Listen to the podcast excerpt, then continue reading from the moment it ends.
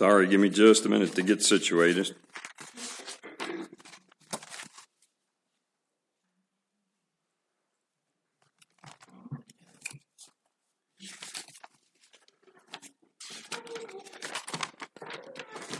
Nehemiah. We're inching closer to the end of the book. In chapter 13,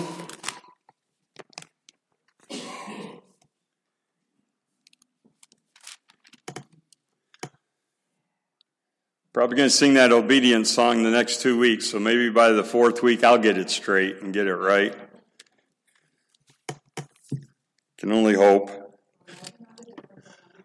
Yeah. Obedience. That's how God knows that we love him. Kids, that's how your parents know you love them. Even big kids. Although the relationship changes and the obedience thing changes, there's still honor and respect to be paid. But as kids and as little Jerry's gonna find out, his parents will know that he loves them if he obeys them. And that's the way our Heavenly Father sees us. If we will obey him, that is a sign that we love him. And last week we looked and we saw that Eliashib, the high priest, did something he shouldn't have done. He cleaned out, he was put in charge of the warehouses of the house of God and the tabernacle.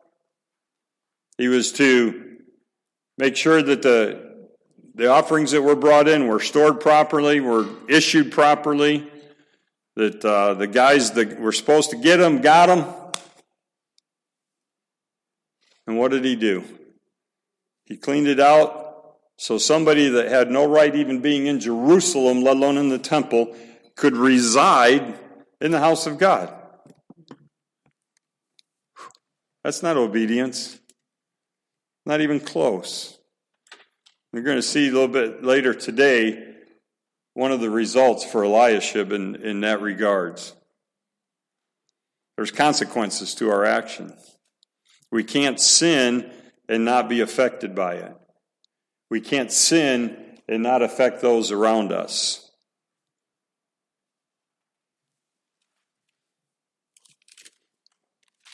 Nehemiah had left town for a while, went back to Babylon, comes back, and he sees what's going on, and he throws Tobiah out of the temple. And then he tells some of the other Levites there to go in and fumigate it. Didn't he want the smell of the guy in there? Get rid of it. And today we're moving on to verses 10 through 14 of Nehemiah chapter 13. Illustration from a Sunday school class of a church that we attended many years ago. It still bothers me. Just the way that it was told. There was a young man who was raised in a Christian home. Good kid. Always went to youth group at church. Went to a Christian school. Had a lot of friends there.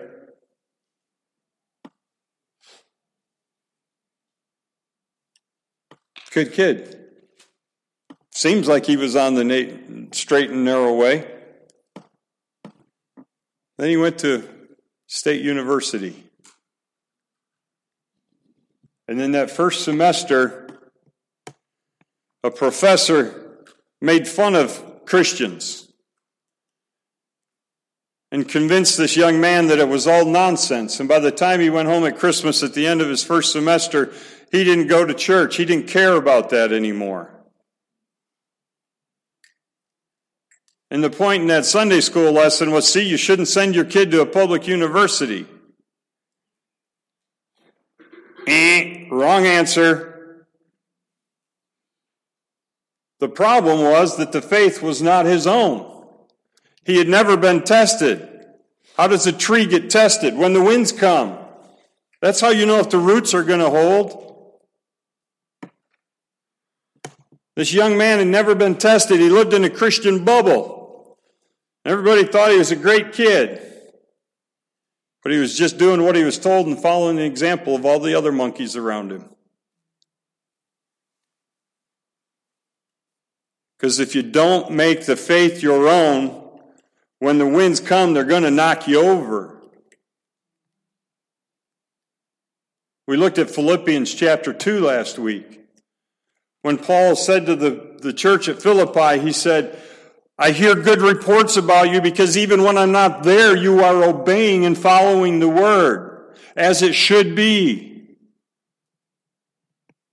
It shouldn't be that you follow because there's a man there preaching or teaching or somebody earthly that you respect.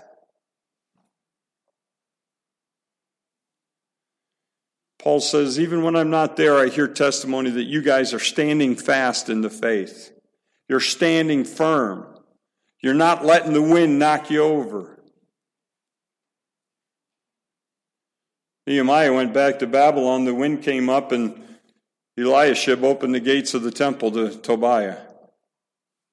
What a shame. It shouldn't have happened. It shouldn't have been that way. But that young man,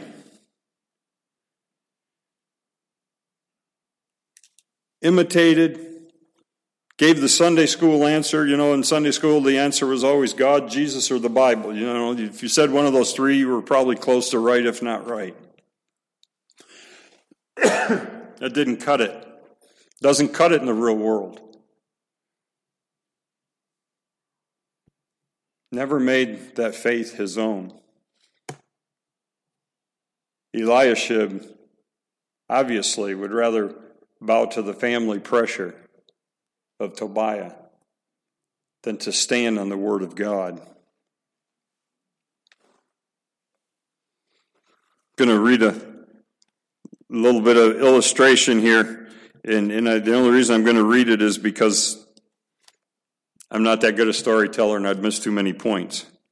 But this is from Chuck Swindoll's book on Hand Me Another Brick, on Nehemiah.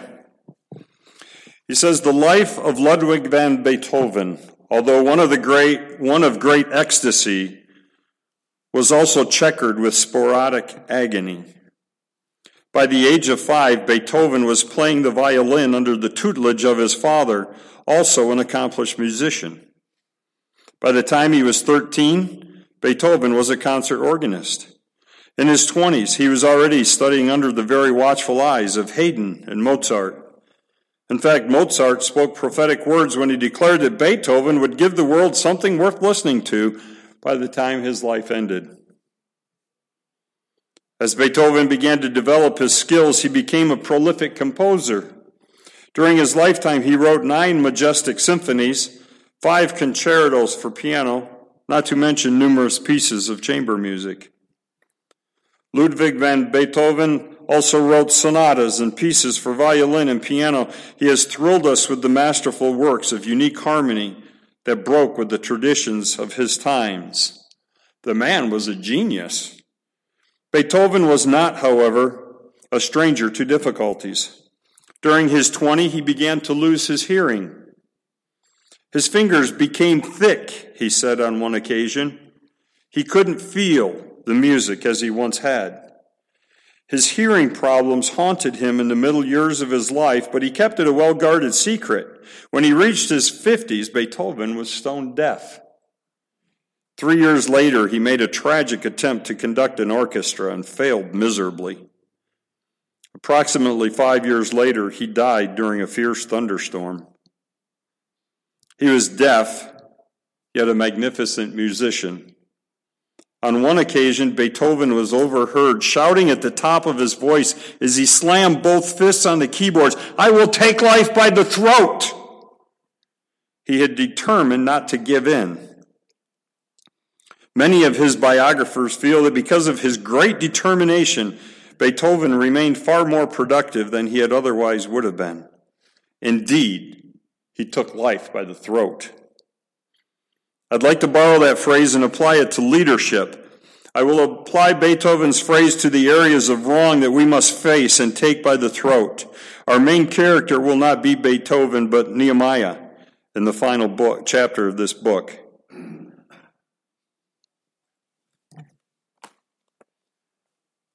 Last week we saw Nehemiah take the situation by the throat.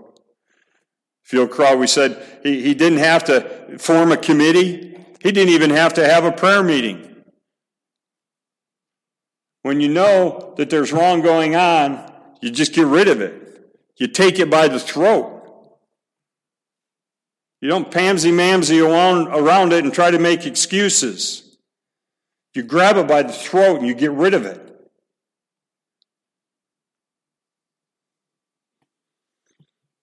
Today, again, he's going to grab it by the throat. Nehemiah chapter 13, verse 10. I also discovered that the portion of the Levites had not been given them, so that the Levites and the singers who performed the service had gone away, each to his own field. So I reprimanded the officials and said, "Why is this house of God forsaken?" Then I gathered them together and restored them to their posts. All Judah then brought the tithe of the grain, wine, and oil into the storehouse. And in charge of the storehouse, I appointed Shelemiah. Wonder what happened to Eliashib. That was his job. Used to be. In charge of the storehouse, I appointed Shelemiah the priest, Zadok the scribe, and Pedaiah of the Levites. And in addition to them was Hanan the son of Zaccur, the son of Mattaniah, for they were considered reliable. And it was their task to distribute to their kinsmen. Remember me for this, O my God, and do not blot out my royal deeds, which I have performed for the house of my God and its services. Nehemiah came back, and the first order of business is he had to throw Tobiah out of the temple. So unfortunately, we couldn't say about the Jews living in Jerusalem at that time the same thing Paul could say about the church at Philippi. That even though I'm not here, I know that you are doing right. Unfortunately, while they were gone, while Nehemiah was gone back to Babylon, they didn't do what was right. They were not obedient to the law. Now, the question is always, what came first, the chicken or the egg? Well, in this situation, I'm trying to figure out first what happened. Did Eliashib, got to get my names right here, did Eliashib clean out the room in the temple so that Tobiah could move in? Or did people stop giving gifts so there was nothing in that room to begin with? The tithes that were supposed to be stored there, were they not there? I haven't totally figured that out from the reading and the text, but if you look in verse 5, chapter 13, had prepared a large room for him where formerly they put the grain offerings, the frankincense, the utensils, the tithes of the grain, wine and oil prescribed for the Levites, the singers and the gatekeepers, and to contributions for the priests. Now, it says they were formerly, where formerly they put them, so that almost makes it sound like they had already stopped bringing the tithes and offerings to the temple like they were commanded to. But I find what I find interesting is in verse... Okay, where do we go here? Okay, the end of verse 11. Then I gathered them together and restored them to the posts. When the people weren't bringing their tithes to the temple, we remember that the temple tax. The temple tax was the 2 days of work for the year, that was brought in specifically for the house of God. And then there was the wood offerings, and then there was the first fruits, and then the tithes.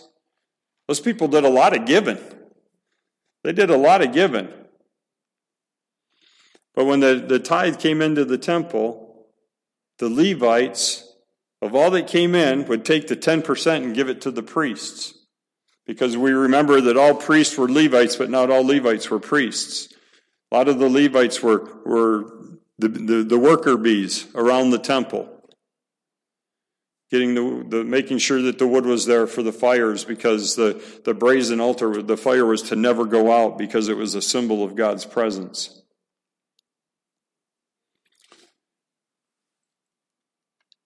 End of verse 11, Nehemiah says, I gathered them together and restored them to the post. When the offerings weren't coming in, the singers, the gatekeepers, the people had to go back and work in the fields because they existed off of the tithe that came in. That was their payment, I guess is just the simple way to say it. For their service, they were to be supplied with the grains and the things that the tithe brought in with the first fruits. And when that stopped coming in, that room was empty. So it didn't take much for it. And I believe that's in truth the way that it was that the tithe stopped coming in. The singers and the gatekeepers and the Levites went back home because there was no income coming in. And because that room in the temple was open, it didn't take much for Eliashib to clean it out for Tobiah. But what I like about the way Nehemiah did it, he didn't say people bring in the tithe. He got the singers and the gatekeepers back and appointed people to take care of the tithe that he knew was going to come back when the people started being obedient. And that's exactly what happened. But I jump ahead of myself. Let me back up to verse 10. He said, I also discovered. And we talked last week that the next 4 weeks we were going to talk about the people and their sin, and then there was going to be Nehemiah and his response. Well, the beginning of that response, it kind of jumps the gun today. We got to reverse. Last week we talked about the people and then what Nehemiah did. This week we're going to talk about Nehemiah. Verse 10, he says, I also discovered that the portion of the Levites had not been given them. I also discovered. What was his first discovery? Tobiah in the temple. I also discovered he was a good leader.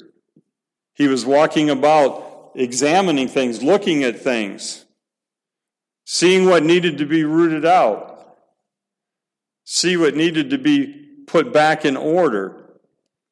Now, his job would have been a little bit easier if the people had been obedient while he was gone. But because they weren't, he had to come back. Once he found Tobiah, he's like, oh my goodness, what else am I going to find? Kind of opened his eyes and made him aware that he needed to be looking around. Because if the high priest was willing to let Tobiah live in the temple, there was probably a lot of other things that needed to be corrected or fixed. So Nehemiah had his eyes open. He was looking. Unfortunately, he had to be. I also discovered that that the portions of the Levites had not been given them, so that the Levite singers who performed the service had gone away, each to his own field. I reprimanded the officials. Okay? He's taken it by the throat. Again, he didn't form a committee. He didn't hold a prayer meeting. And maybe he should have prayed about it before. God, should we obey you or not? I mean, what kind of prayer is that? Do we obey you, God, or do we not? No, he didn't need to sit and pray about it. One of the commentators suggested that at a point like that, prayer is a spiritual cop-out, because you don't want to grab life by the throat and straighten out the problem that's there. Oh, we'll pray about it. Didn't need to pray. Needed to be obedient. You needed to follow the law. You needed to follow the truth. There was nothing to pray about. Do it. Do it right. Do it well. Do it according to God's word. So I reprimanded the officials and said, why is the house of God forsaken? And maybe it doesn't go into detail then, but maybe at that point right there, maybe he was already gone. He might have fired Eliashib at this point, or maybe he did when he threw Tobiah out of the temple on his ear. Nehemiah wasn't afraid to grab it by the throat and say, out! This sin should not be mentioned against us. It ought not to be this way. It not ought to be discussed. We mentioned earlier last week about 1 Corinthians, when Paul is chastising the church at Corinth and says, guys, you're doing sin in the church that the world isn't even doing. It shouldn't be mentioned among believers. We should be following the truth.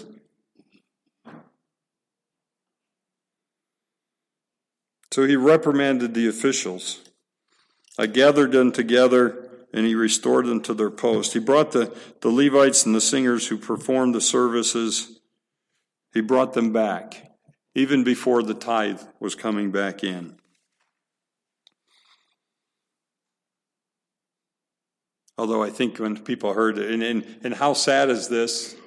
How sad is this? When people heard that Nehemiah was back in town, verse 12, it says, all Judah then brought the tithes of the grain, the wine, and the oil into the storehouses. And that's a great thing.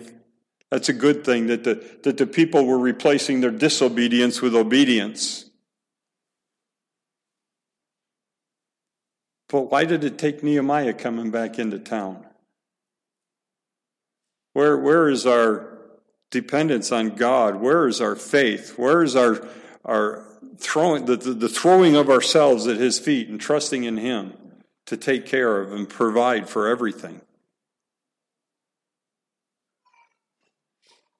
You know, I guess it's part of our humanness that it's easier to have faith in something we see than not. But faith is believing things that we haven't seen. So, along with their disobedience, they were faithless.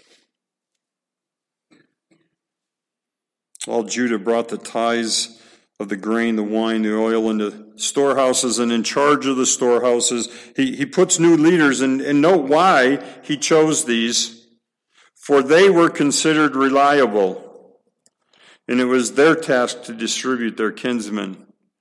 Remember 2 Timothy 2:2, we talk about we pass these truths on to faithful men so that they will pass them on to the next generation, and they to the next generation, and they to the next generation.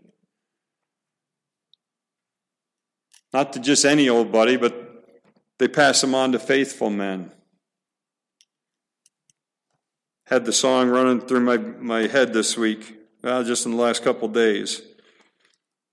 Steve Green sings, Find Us Faithful.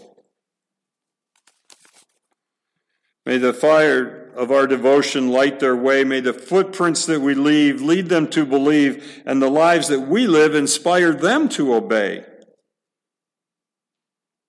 Oh, may all that come behind us find us faithful.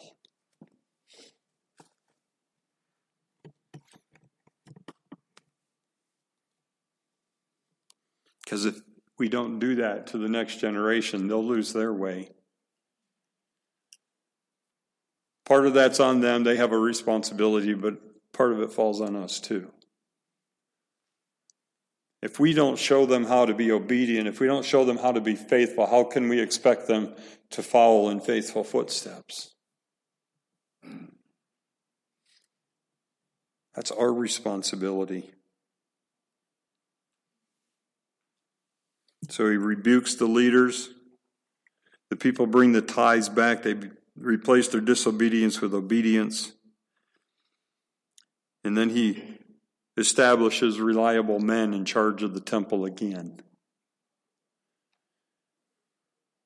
I don't know about all the relationships and the family bloodlines of these guys, but I'm going to throw just a crazy thought out there. I'm going to guess that they're not related to Sanballat or Tobiah. I can't say that for assurance because I didn't do the background, and I should have maybe. But I'm going to guess that they're not related to those two scoundrels. Those that would mock, make fun, get angry, threaten, even have plots to kill Nehemiah during the rebuilding of the wall. Should have no place in that fellowship whatsoever. But these guys were considered reliable. Lord, find us faithful. Find us faithful, that the next generation will have faithful men and women, faithful to the Word of God, not faithful to the current fad of the day, the current political correctness, not faithful to whatever happens to be the theology of the day, but faithful to this right here.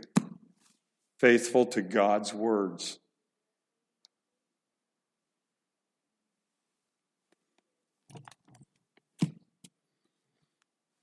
Finally, in verse 14, Nehemiah prays. It's been a couple of chapters since we have a recorded prayer of his, but it's another one of his quick prayers. Not a long, drawn-out prayer. We know that Nehemiah was a man of prayer, so it wasn't a long time between chapters that he prayed. We know that. We know that he was faithful in communicating with God. But here, just a short prayer. He says, "Remember me for this, O my God. Do not blot out my loyal deeds, which I have performed for the house of my God and its services."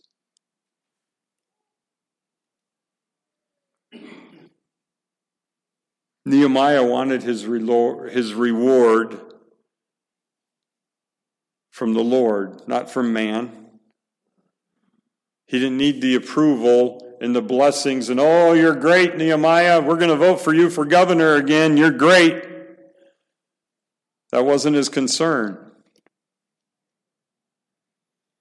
His concern was how the Lord saw him, as our concern should be. How does the Lord see me? Does he find me faithful? Does he find me faithful to his word?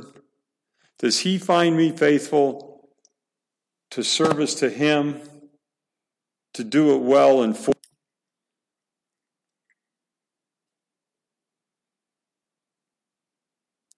I was really appreciative of Tim Reed when he was here. When he shared, I think we talked about this Wednesday night at Prayer and Praise. But if any of you remember, I about jumped out of my seat, and I should have probably said, "Amen, hallelujah," when he said it. But y'all probably would have snickered at me. He said, "It's not about you, it's about God." And I did not prompt him to say that. I promise you, folks, you have my word on that. I did not ask him to say that. The Holy Spirit prompted him to say that so that y'all would know that there's other preachers that preach that, not just me. It's not my silly soapbox that I get up and on. It's all about him. Our service is for his glory.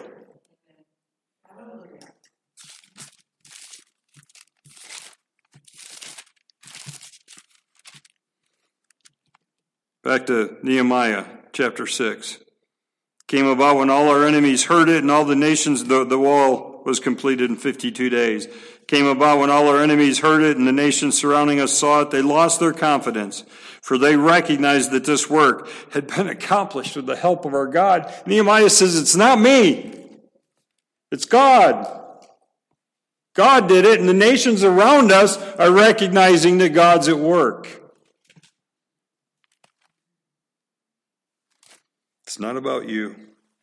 It's not about me. It's about him.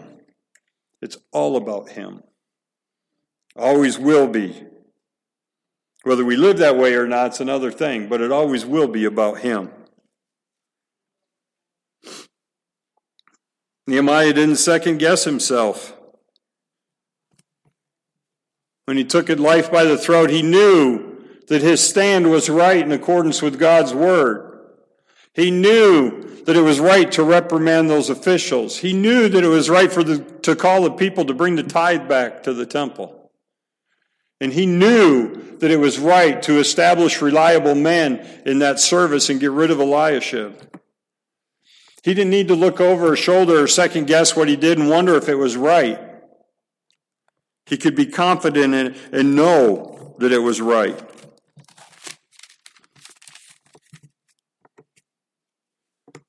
1 Corinthians 4:2. In this case, moreover, it is required of stewards that one should be found trustworthy. But to me it is a very small thing that I should be examined by you or by any human court. In fact, I do not even examine myself, for I am conscious of nothing against myself, yet I am not by this acquitted. But the one who examines me is the Lord. Matthew 6:21.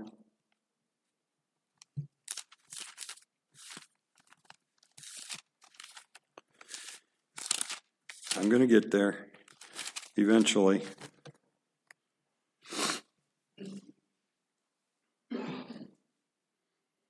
Do not lay up for yourselves treasures upon earth where moth and rust destroys and where thieves break in and steal. Lay up for yourselves treasures in heaven where neither moth nor rust destroys and where thieves do not break in or steal. For where your treasure is, there will your heart be also. I like to use that quote from Paul Tripp on the heart. The song of your heart is the soundtrack for your life. It tells us what's in your heart. We talk about putting so much of this in that when somebody squeezes us, we ooze Jesus. When somebody squeezes you, what song comes out of your heart?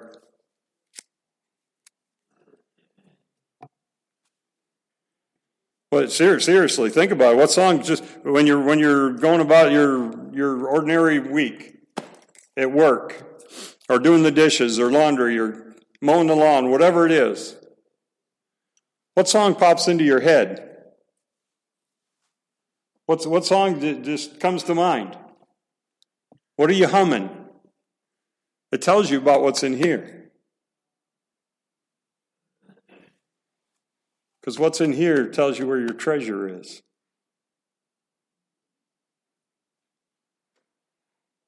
Nehemiah didn't need the recognition of men. He wanted God to examine him, to examine his works, to examine his motives. He wanted God's approval.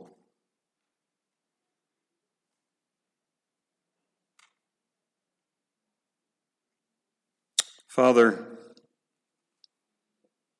find us faithful. And obviously, if we're not being faithful, you can't find us faithful, so give us faith. Give us wisdom. Open our eyes.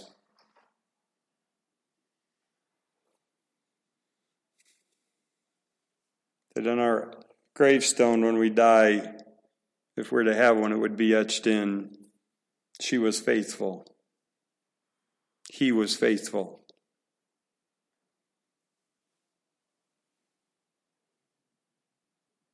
God, help us to be faithful and to obey you, one, out of our love for you, but two, so that those that do come behind us would have the proper example set for them. That they would know how to live because of the way their parents live. Again, we pray for little Jerry. Was just born today, Father. Thank you for the blessing of that life. But we pray that as that little guy grows up, that he would look to his parents and see a godly faithfulness, a godly obedience. It's a lot to put on Jerry and Rose, but we put it on them, Father, and know that they have you to see them through that, to give them strength. And they have us praying for them and loving them and supporting and encouraging them. Father, don't let us drop the ball.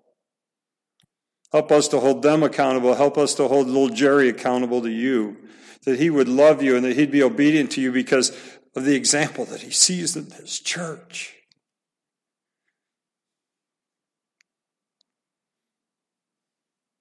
Thank you for your word.